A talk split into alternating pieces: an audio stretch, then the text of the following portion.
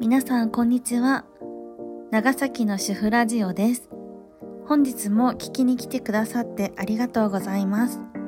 最近は物の値上がりが本当に激しくて、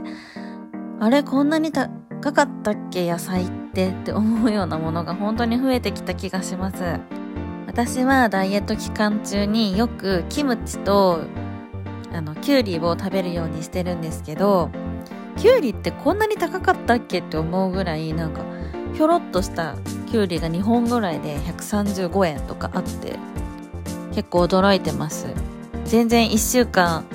7日間毎日食べてもいいなと思ってるけどきゅうりにそんな何百円もかけられないしなと思って。よく行ってるスーパーでキャベツとかレタスが100円で売ってるのを見るとそれ以外のスーパーで130円とか書いてるの見た時に、えー、高っと思っちゃって買えないっていう現象に陥っちゃってますね。そんな野菜をいつも買っている私の本日のテーマは、冷や汗冷蔵庫事件。いやー、この前キャベツの半玉が75円で売ってたから、これは安いかもと思ってすぐ買って、お家に帰ってきてすぐ冷蔵庫に入れてよし、今日の夜ご飯に使うぞと思って意気込んでいたわけです。そしたら、もう冷蔵庫が開かない。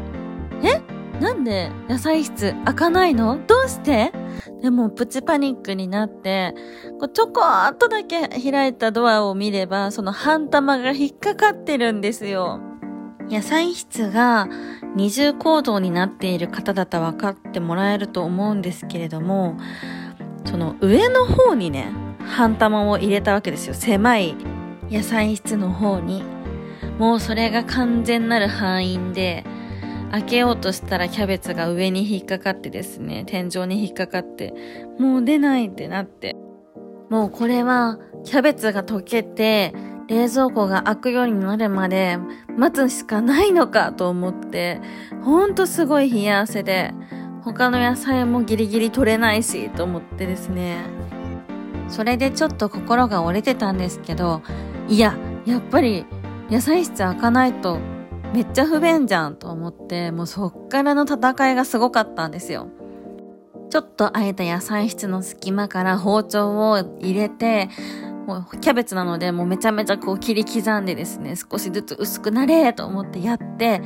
こう切れた端っこをこう、ちまちま手の指をですね、こう突っ込んで入れて取って取って取ってって繰り返して、もう最終的には、半玉がさらに半玉ぐらいの大きさになった時に、もう力ずくで開けて救出しました。よかった。冷蔵庫壊れなくてよかったって本当に安心しました。キャベツ救出までにかかった時間は、悩んで落ち込んでいる時間も含めて、だいたい1時間ぐらいかかりましたね。